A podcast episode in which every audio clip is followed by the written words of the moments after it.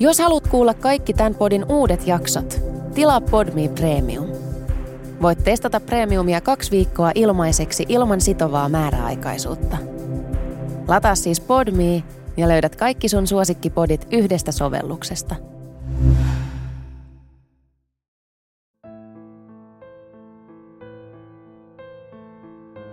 Tervetuloa kuuntelemaan Murhan anatomian uutta jaksoa. Tällä kaudella kerron terveydenhuollon henkirikoksista. Tämä jakso kertoo poikkeuksellisesti suomalaisesta tapauksesta. Tapaus on melko tuore ja siitä on vastikään kesällä 2020 ilmestynyt Miika Viljakaisen kirjoittama teos nimeltään Myrkkyhoitaja, sarjamurhaajan tarina. Tätä kirjaa on käytetty yhtenä jakson lähteistä – ja loputkin lähteet löytyvät tuttuun tapaan jakson kuvauksesta. Vuonna 2009 alkoi paljastua, että Helsingissä apuhoitajana toiminut Aino Nykop oli murhannut tai yrittänyt murhata useita iäkkäitä potilaitaan sekä myös yhden työkaverinsa 2000-luvun alkupuolella. Kyseessä on Suomen historian laajin sarjamurhajuttu. Mennään aluksi Aino Nykoppin taustoihin. Aino omaa sukuaan Niva syntyi vuonna 1950 pienessä Rantsilan kylässä lähellä Oulua Pohjois-Pohjanmaalla. Kuntaliitosten myötä alue kuuluu nykyään Siikalatvan kuntaan. Hän valmistui vuonna 1985 joulukuussa apuhoitajaksi ollessaan 35-vuotias. Tätä ennen hän oli työskennellyt ainakin kosmetologina, mutta asiasta ei ole paljon tietoa. 1980-luvun loppupuolella hän meni naimisiin ja sen myötä hänen nimensä muuttui Aino Nykoppiksi. Naista kuvailtiin työelämässä mukavaksi, rauhalliseksi, tarmokkaaksi ja oma-aloitteiseksi. Hänellä oli varsinainen pokerinaama, eikä hän avautunut usein yksityiselämästään. Joskus hän kuitenkin intoutui kertomaan elämästään, ja tuolloin hän kertoi varsin intiimejä asioita, esimerkiksi avioliiton ulkopuolisista suhteistaan. Hänen tarinoidensa todenperäisyyttä epäiltiin välillä hänen ilmeettömyytensä vuoksi, ja hänet saatiinkin joskus kiinni valheista. Tätä pidettiin kuitenkin melko harmittomana. Vuonna 2004 Aino Nykop palkattiin Helsinkiin Mehiläisen sairaalaan. Työnimike vaihtelee lähteiden mukaan apuhoitajasta perushoitajaan. Kumpikin termi tarkoittanee samaa tuohon aikaan. Nykyään vastaava koulutus olisi lähihoitaja. Aino asui tuolloin neljä vuotta vanhemman miehensä kanssa Lauttasaaressa ja heillä oli yksi yhteinen lapsi. Työnantajan näkökulmasta Aino oli kokenut ja sitä kautta haluttu työntekijä. Hän oli väsymätön ja teki sairaalatyön lisäksi vieläpä keikkaa muissa työpisteissä. Nämä tiedot Ainon taustoista tulevat täysin Miika Viljakaisen kirjasta, sillä muiden lähteiden kuvailut naisen historiasta ovat vähäisiä tai olemattomia. Uutisjutut keskittyvät lähinnä itse henkirikoksiin ja niistä saatuihin tuomioihin. Aino Nykoppiin ensimmäinen varmistettu henkirikos tapahtui vuonna 2004 hänen ollessaan töissä tuossa Mehiläisen sairaalassa. Hän antoi kesäkuussa 81-vuotiaalle naiselle suuren määrän keskushermostoon vaikuttavia lääkkeitä. Nainen oli juuri ollut leikkauksessa ja sen myötä vielä vuodepotilaana. Hän kuoli yliannostukseen. Aino oli käyttänyt benzodiazepiinilääkkeitä. Ne ovat rauhoittavia lääkkeitä, joita käytetään esimerkiksi ahdistusta lieventämään ja lyhytaikaiseen unettomuuteen. Ne lamaavat keskushermostoa voimistamalla GABAn eli gamma-aminovoihapon vaikutuksia aivoissa. Tuloksena on sedatoiva, unettava vaikutus ja lisäksi lääkkeet vähentävät kouristuksia ja rentouttavat lihaksia. Tavallisia benzodiazepiineja ovat diatsepaami, klooridiatsepoksidi, oksatsepaami, loratsepaami, tematsepaami, midatsolaami ja alpratsolaami. Niiden yliannostus voi aiheuttaa tokkuraisuutta, puheen puuroutumista, verenpaineen laskua ja hengityslamaa. Vuosina 2004 ja 2005 Aino varasti useaan otteeseen suuria määriä lääkkeitä sairaalasta. Varmistettu määrä oli ainakin 1200 tablettia ja ampullia huumaavia aineita, kuten benzodiazepiini, diazepaamia sekä mietoa opioidia, kodeiinia sisältäviä valmisteita. Lisäksi hän oli yrittänyt varastaa erään potilaan lompakon. Lääkkeitä löytyi sekä hänen asunnostaan, käsilaukustaan että työpaikan pukukaapista. Häntä pidettiin lääkeriippuvaisena. Samoihin aikoihin lääkevarkausepäilyjen kanssa hän oli antanut samassa vuorossa olleelle työkaverilleen kahvin seassa lääkkeitä, mutta työkaveri ei joutunut tästä hengenvaaraan. Myrkytys selvisi vasta myöhemmin ja rikossyytteeksi tästä tuli törkeä pahoinpitely. Aino sai tuomion varkaudesta, huumausainerikoksesta ja varkauden yrityksestä vuonna 2006, kun hänen lääkekokoelmansa paljastui. Käräjäoikeus määräsi naiselle 50 päivää ehdollista vankeutta. Viisi viikkoa ennen lääkevarastojen paljastumista VSOyn entinen kustannustoimittaja oli kuollut mehiläisen sairaalassa äkillisiin oireisiin. Aino Nykop oli ollut oireiden takana antaessaan miehelle yliannostuksen erilaisia rauhoittavia benzodiazepiinilääkkeitä, jotka eivät kuuluneet miehen lääkitykseen. Miika Viljakaisen kirjassa kuvataan, kuinka omaisille miehen kuolema tuli yllättäen. Mies oli muistisairas, ja sairauden vuoksi iäkäs yleensä hiipuu hiljaa vuosien aikana, mutta nämä oireet olivat uudenlaisia ja äkillisesti alkaneita.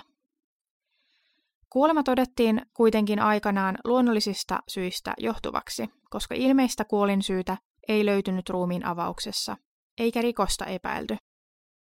Kyseessä oli Aino Nykoppin toinen nykyään tiedossa oleva uhri. Hän sai lähtöpassit Mehiläisen sairaalasta huumausainerikostuomion myötä, eikä henkirikos vielä vuonna 2006 paljastunut. Myöhemmin kyseisen miehen ruumis kaivettiin ylös tutkittavaksi poliisitutkinnan aikana ja siitä löytyi näitä kyseisiä lääkejäämiä. Seuraavien vuosien aikana Aino jatkoi iäkkäiden potilaidensa murhaamista ja sen yrittämistä. Erilaisten tietokatkosten vuoksi tieto aiemmasta huumetuomiosta ei välittynyt uusille työnantajille. Pätkätyöt alalla ovat tavallisia, joten kukaan ei lähtenyt ihmettelemään työpaikan vaihdoksia. Helmikuussa 2006 Aino Nykop oli vuokratyöntekijänä hoivapalvelussa yrittänyt tappaa 91-vuotiaan naisen antamalla hänelle keskushermostoon vaikuttavia lääkkeitä. Tekotapa oli kaikissa tulevissakin murhissa ja murhan yrityksissä sama. Tämä nainen elvytettiin sairaalassa. Saman vuoden lokakuussa uhrina oli 83-vuotias nainen, joka joutui lääkkeitä saatuaan sairaalahoitoon, mutta pelastui. Samassa kuussa tapahtui murhan yritys ja uhrina oli 85-vuotias mies. Aino oli näissä tapauksissa töissä potilaiden kotihoitajana erillisen VKTL-palveluiden kautta. Marraskuussa 2006 Aino yritti jälleen murhata saman firman alaisessa kotihoidossa 83-vuotiaan naisen. Uhri oli selvinnyt elvytyksestä. Samassa kuussa kuoli kuitenkin 85-vuotias nainen. Tämän naisen ruumis kaivettiin myöhemmin ylös poliisitutkinnassa. Vuoden kuluttua lokakuussa 2007 tapahtui seuraava murhan yritys 75-vuotiaan naisen kohdalla samaisessa kotihoidossa. Helmi-maaliskuun aikana 2008 Aino tappoi edelleen saman firman alaisuudessa 90-vuotiaan naisen. Tämä nainen oli ensin joutunut lyhyeksi aikaa sairaalaan ja sieltä päässyt kotiin, kunnes sai Ainolta uudelleen lääkkeitä, eikä enää selvinnyt niiden seurauksista. Naisen omaisuutta oli myös varastettu. Elokuussa 2008 Aino oli päätynyt asiakkaansa luokse mainostaessaan itse itseään lehdessä tarjoten kotihoidon palveluja. Asiakkaana oli 77-vuotias nainen, joka päätyi Ainon uhriksi. Tämän uhrin kohdalla Aino oli itse soittanut hätäpuhelun potilaalle. Hän myös varasti uhrin omaisuutta, kuten kultaisen ristiriipuksen ja merkkisateen varjon. Helmikuussa 2009 tapahtui tiedossa oleva viides murha. Paikkana oli Helsingin seniorisäätiön kannelkoti ja uhrina vaikeasti sairas 77-vuotias vuodepotilas. Naisen ruumiista löytyi vasta poliisitutkinnan aikana jäämiä lääkkeistä, joita ei kuulunut naisen omaan tai kenenkään muunkaan kannelkodin asukkaiden lääkitykseen. Oli siis selvää, että lääkkeet olivat tulleet talon ulkopuolelta, eli toisin sanoen Ainon kotoa. Osan uhrien kohdalla sairaalassa oli havaittu lääkeyliannostuksia, joita epäiltiin vahingoiksi. Kun yhden potilaan kohdalla yliannostukset toistuivat, päätettiin potilas siirtää laitoshoitoon, jotta tämän turvallisuus taattaisiin. Ajatuksena oli, että lääkkeissä oli vain sekoiltu. Ympärivuorokautiseen hoitoon siirtäminen toimikin muutaman potilaan pelastuksena, kun kotihoitaja Aino ei enää päässyt heihin käsiksi. Valitettavasti yhdessä tapauksessa Aino oli kylvännyt epäilyn siemenen uhrin aviomiestä kohtaan, vaikka mies oli tietysti syytön kyseisiin yliannostuksiin. Vuonna 2008 tapahtui erikoinen tapaus, kun Aino sytytti kasan vaippoja tuleen Meilahden sairaalan hississä ja lähetti hissin vaippoineen kohti 15 kerrosta. Suurta vahinkoa hän ei onneksi saanut aikaan, sillä vain osa hissin matosta ja seinästä vahingoittui. Aino oli aiemmin ollut työsuhteessa sairaalaan, mutta ei enää. Hän väitti tempauksen syyksi pitkäaikaista työpaikkakiusaamista, jota oli kokenut siellä työskennellessään. Hän jäi kiinni valvontakameroiden ansiosta ja sai 300 päiväsakkoa. Maaliskuussa 2009 iäkäs nainen vietiin Helsingin Marian sairaalaan äkillisten oireiden vuoksi.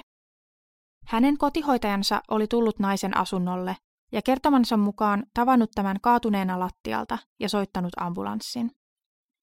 Epäiltiin jonkinlaista aivotapahtumaa, mutta oireet olivat lääkärin mielestä kummallisia. Hoitavalle lääkärille tuli mieleen antaa potilaalle kokeeksi benzodiazepiinien vastavaikuttajaa, ja potilaan tila koheni tätä lääkettä saatuaan. Potilas tarvitsi lääkettä jatkuvana infuusiona verenkiertoonsa, ja tämä lopulta paransi potilaan oireistaan. Hän oli sairaalaan tullessaan ollut hengenvaarallisessa tilassa. Vastavaikuttajan tehotessa varmistui se tosiasia, että kyse todella oli benzodiazepiinien yliannostuksesta, sillä muuten lääkeaine ei olisi tehonnut oireisiin. Potilaan tokeentuessa hän kertoi hoitavalle lääkärilleen, ettei hän ollut ottanut yliannostusta lääkkeistä, eikä hänellä ollut itsetuhoisia ajatuksia. Hän kertoi epäilevänsä hänelle syötetyn kyseiset lääkkeet jogurtin seassa. Seuraavana päivänä hän toisti saman tarinan, ja tuolloin häntä hoitanut sijaislääkäri uskoi häntä ja soitti Helsingin väkivaltayksikön tutkijoiden päivystävään puhelimeen rikosepäilystä. Potilas oli nimennyt henkilön, jota epäili myrkyttäjäkseen, eli Aino Nykoppin. Hänen kertomansa mukaan kotihoitaja oli tullut käynnille ilman, että siitä oli varsinaisesti sovittu. Käynnillä hän oli tarjonnut naiselle jogurttia, joka maistui karvalta. Nainen alkoi voida pahoin syömisen jälkeen ja hänen tajunnan tasonsa alkoi laskea. Aino Nykop soitti naiselle ambulanssin ja puhelussa hän väitti naisen olleen alkoholin ja lääkkeiden väärinkäyttäjä, mikä ei siis pitänyt paikkaansa. Aino oli myös soittanut naisen omaiselle ja kertonut, kuinka potilas oli vaikuttanut masentuneelta. Omainen oli ihmeissään, sillä hän ei ollut havainnut tällaista, ja oli viimeksi edellisenä päivänä puhunut iloisen ja tyytyväisen oloisen äitinsä kanssa. Kolme päivää ennen tätä myrkytystä nainen oli kirjoittanut ystävälleen Turkuun kirjeen, jossa puhui kriittisen sävyyn kotihoitajastaan Ainosta. Hän antoi kirjeen Ainolle postitettavaksi.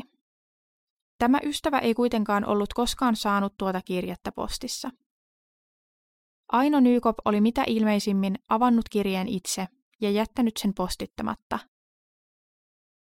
Tämän naisen verinäytteessä oli tosiaan ollut suuria määriä rauhoittavia lääkkeitä. Hänen asuntonsa tutkittiin. Tiskialtaassa oli edelleen lautanen, jolta jogurttia oli syöty. Lisäksi kyseinen jogurttipurkki löytyi, ja sekin tutkittiin. Kummastakin löytyi jäämiä noista lääkkeistä vahvistaen naisen kertoman tarinan. Luonnollisesti myös Aino Nykoppin asunto tutkittiin. Hänen asunnostaan löytyi suuri määrä sairaaloista varastettuja lääkkeitä, myös niitä, joilla myrkytys oli toteutettu. Lisäksi löytyi potilailta varastettua omaisuutta. Nämä löydöt tukivat sitä ajatusta, että vastaavanlaisia tapauksia olisi enemmän. Erilaisista raporteista saatiinkin lukea useista kuolemantapauksista hoitajan vuoroilla. Tämä johti muutaman jo aiemmin mainitun uhrin hautojen avaamiseen Hietaniemen hautausmaalla. Kun ruumiit tutkittiin oikeuslääketieteen laitoksella, havaittiin jäämiä rauhoittavista lääkeaineista. Aino Nykop määrättiin tutkintavankeuteen epäiltynä murhan yrityksestä, ja vankeuden aikana muiden tapausten selvittäminen jatkui. Aino Nykop sai syytteet muun muassa viidestä murhasta ja viidestä murhan yrityksestä. Oikeudenkäynnissä Aino kiisti teot. Hän pysyi kannassaan tuomion antamisen jälkeenkin, eikä ole tähän päivään mennessä myöntänyt tekojaan. Varsinaista motiivia ei siten ole myöskään tiedossa. Syyttäjä arveli yhden motiivin olevan mahdollisesti kiinnostus uhrien omaisuuteen. Toisaalta arvoesineiden vieminen saattoi olla muistoesineiden keräämistäkin. Suuri osa uhreista asui Helsingin arvoalueilla, joten motiivina pohdittiin jonkinlaista kateutta. Miika Viljakaisen kirjassa Myrkkyhoitaja pohdittiin myös Münchhausenin oireyhtymää sekä vallantunteita motiivina teoille. Ainolle tehtiin mielentilatutkimus, jossa hänellä diagnosoitiin epäsosiaalinen persoonallisuushäiriö. Hänet todettiin kuitenkin syyntakeiseksi. Hänellä todettiin kuitenkin olevan vahva taipumus valehteluun. Hän oli lausunnon mukaan kyvykäs manipuloimaan muita ihmisiä näennäisen ystävällisellä ja miellyttävällä käyttäytymisellään. Tapausten lääketieteellinen näyttö riitti tuomioistuimelle syylliseksi toteamiseen. Oikeuden mukaan murhat ja niiden yritykset oli tehty kylmän harkitusti. Nainen oli käyttänyt hyväkseen hänen ja potilaidensa välille syntynyttä luottamusta. Aino Nykop sai Helsingin käräjäoikeudessa elinkautisen vankeustuomion viidestä murhasta, viidestä murhan yrityksestä, kolmesta törkeästä pahoinpitelystä, neljästä varkaudesta, joista kaksi oli törkeää, sekä kahdesta huumausainerikoksesta, joulukuussa vuonna 2010. Hänet siirrettiin suorittamaan tuomiotaan Hämeenlinnan vankilaan. Aino Nykoppin mies laittoi avioeron vireille naisen joutuessa vankeuteen. Aino meni pian naimisiin vankilassa ollessaan toisen vangin kanssa, ja sukunimi muuttui Nykop Koskeksi. Pian tuomion saamisen jälkeen tammikuussa 2001 Ylen A-studio haastatteli poikkeuksellisesti sarjamurhaajaa. Ainolta kysyttiin, mitä mieltä hän oli hänen saamastaan epäsosiaalisen persoonallisuushäiriön diagnoosista ja kuvailusta, jonka mukaan hän kykeni esittämään miellyttävää ja siten manipuloimaan ihmisiä. Aino vastasi haastattelussa, että se kuulostaa kauhealta ja että tulee mieleen, että ei kannata olla mukava. Että ajatellaanko kaikkien mukavien hoitajien olevan epäsosiaalisen persoonallisuushäiriön omaavia.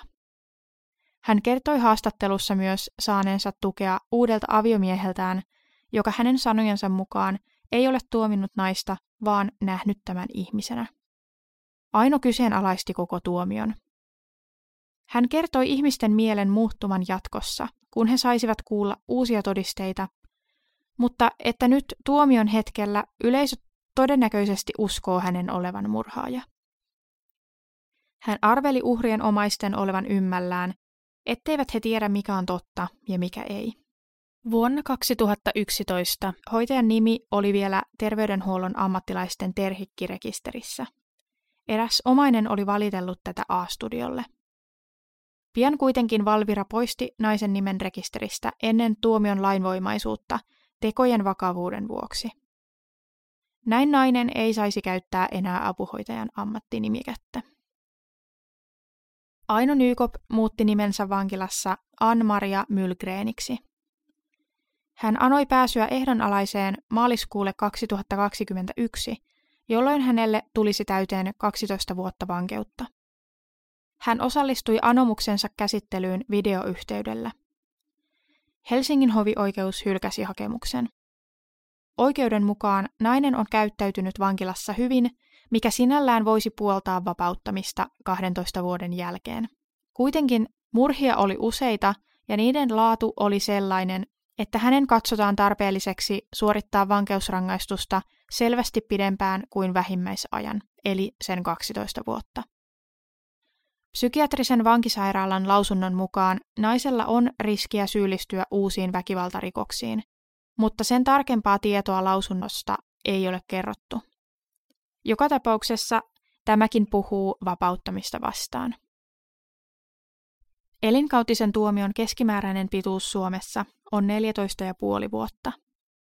Murhien tekotapa ja määrä pidentävät nykyisen oikeuskäytännön mukaan usein vankeusaikaa. Toisaalta tuomitun tehokas katuminen, hyvä käytös, ennuste hyvästä sopeutumisesta yhteiskuntaan ja esimerkiksi korkea ikä voivat lyhentää vankeutta. Suomalaisen tapauksen yhteydessä voidaan kertoa kontekstina Suomen henkirikostilastoista. Suomessa kuolee vuosittain noin 55 000 ihmistä.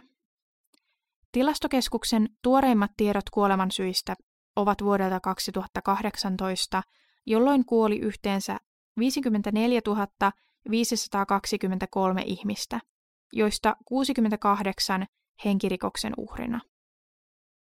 Henkirikosten määrä on Suomessa ollut laskussa 1990-luvulta lähtien.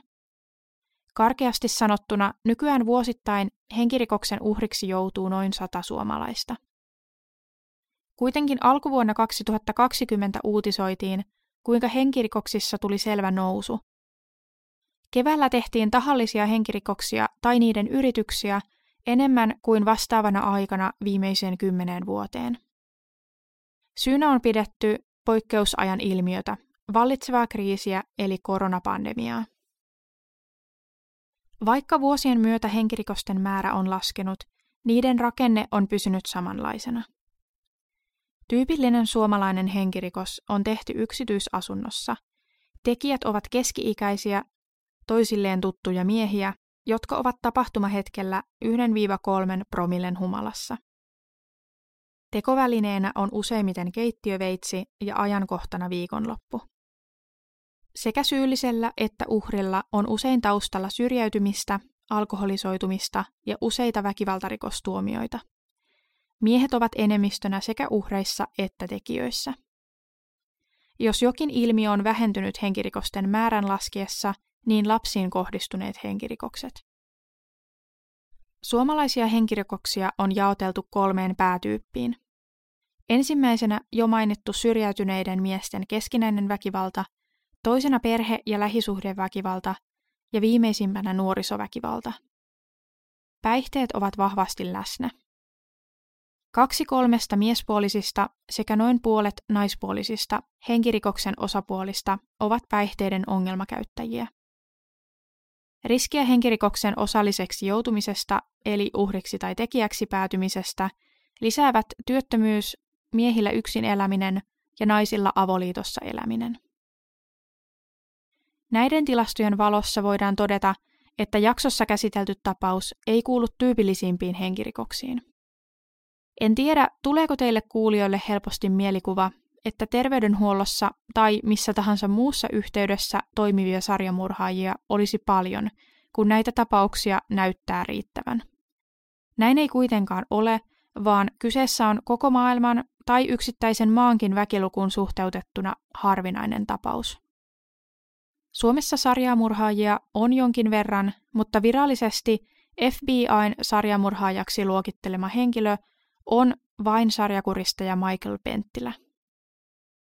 Aino Nykoppia pidetään kuitenkin sarjamurhaajana ja itse asiassa ainoana naispuolisena sellaisena. psykiatrisen vankisairaalan Vantaan yksikön ylilääkäri Aalo Jyriloon vuoden 2018 haastattelun mukaan Suomessa on pieni ääripäiden ryhmä, jonka oikeuslaitos ottaa huonosti huomioon tuomioita antaessaan.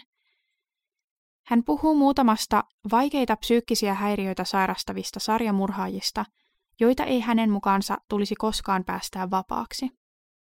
Tähän joukkoon hän laskee mukaan jaksomme henkilön Aino Nykoppin, sarjahukuttaja Pekka Seppäsen sekä sarjakuristaja Michael Penttilän. Epäsosiaalinen persoonallisuushäiriö on hänen mukaansa niin pitkän kehityksen tulos, että sitä on vaikeaa, jopa mahdotonta kääntää aikuisuudessa. Jos psykopatia alttiuden kanssa on syntynyt ja ympäristö on sitä haitallisesti ruokkinut, on niin sanottu vahinko jo tapahtunut. Epäsosiaalisen persoonallisuushäiriön tai psykopatian diagnoosin saaneet eivät kuulu tahdosta riippumattomaan hoitoon, eivätkä he usein suostu vapaaehtoiseen hoitoon. Eikä hyvää hoitomuotoa ole. Tärkeää olisi puuttua mahdollisiin ongelmiin heti, kun niitä havaitaan lapsuuden aikana. Psykiatrisen vankisairaalan vastaava ylilääkäri ja henkilökohtaisesti suuresti ihailemeni henkilö Hannu Lauerma puhuu samoista asioista Helsingin Sanomien jutussa vuodelta 2019. Hänen arvionsa mukaan Suomessa on viidestä 20 vankia, joiden ei pitäisi koskaan vapautua vankeudesta. Näitä henkilöitä yhdistää voimakkaat psykopatian piirteet. Kuten edellisessä jaksossa kerroin, psykopatia on diagnoosiskoodistoista erillinen luonnehäiriö, jota voidaan luotettavasti mitata professori Robert D. Harein luomalla ja sittemmin kehitetyllä Psychopathy Checklist Revised menetelmällä. Lyhenne tälle on PCL-R. Hannu Lauerman mukaan aikaisempi väkivalta on toinen ratkaiseva tekijä. Yhden henkirikoksen tehneissä on hänen mukaansa paljon toivorikkaita ihmisiä, jotka eivät välttämättä syyllisty koskaan toiseen henkirikokseen. Kun taas kahdesti tappaminen ei ole sattumaa. Kolmas tyypillinen tekijä vaarallisimmille vangeille on se, että he eivät ole pystyneet parantamaan tapojaan tuomionsa saamisen jälkeen, vaikka vankilassa tarjotaan siihen kyllä mahdollisuus elinkautisvangeillekin. Hannu Lauerma itse kannattaa sitä, että vangin vaarallisuutta arvioidaan ajan kuluessa aina uudelleen, eikä ensimmäisessä oikeudenkäynnissä langeteta loppuelämän tuomiota. Niistä elinkautisvangeista, jotka anovat päästä vapauteen, tehdään riskiarvio, jota käytetään asian käsittelyssä. Riskiarvio tehdään työryhmässä, johon kuuluvat muun muassa hoitajia, psykologi, erikoislääkäri ja tarvittaessa sosiaalityöntekijä. Ryhmä pohtii vangin riskiä syyllistyä uudelleen väkivaltarikokseen sekä henkilön sitoutumiskykyä väkivaltatilanteen ratkaisemiseen. Osa vangeista voi hyötyä riskiarviosta ja alkaa sen avulla tunnistaa omia toimintatapojaan, joita korjaamaan voidaan käyttää esimerkiksi vihanhallintakursseja. Sitten on niitä, jotka eivät halua muuttua. Tässä oli taas yksi tapaus, jossa tekijä ei tarjoa motiivia eikä myöskään myönnä syyllisyyttään. Monen uhrin ja omaisen mielestä Aino Nykoppin esiintyminen mediassa ja hänelle annettu mediahuomio on ollut mautonta ja epäkunnioittavaakin.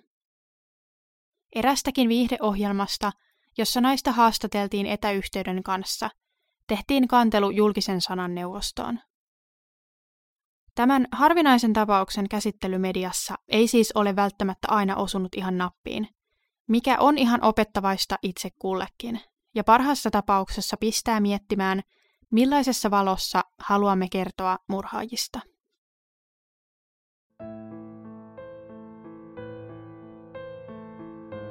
Kiitos kun kuuntelit tämän jakson.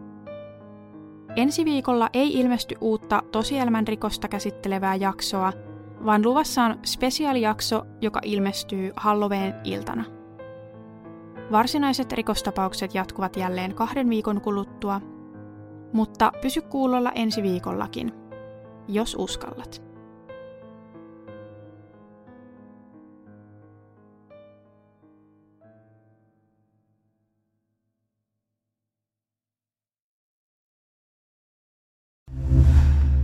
Kuuntelit Podmin Premium-podcastia. Haluatko löytää lisää samankaltaisia podeja tai vaikka ihan uusia tuttavuuksia? Lataa Podmin sovellus App Storesta tai Google Playsta ja saat kokeilla palvelua kaksi viikkoa ilmaiseksi –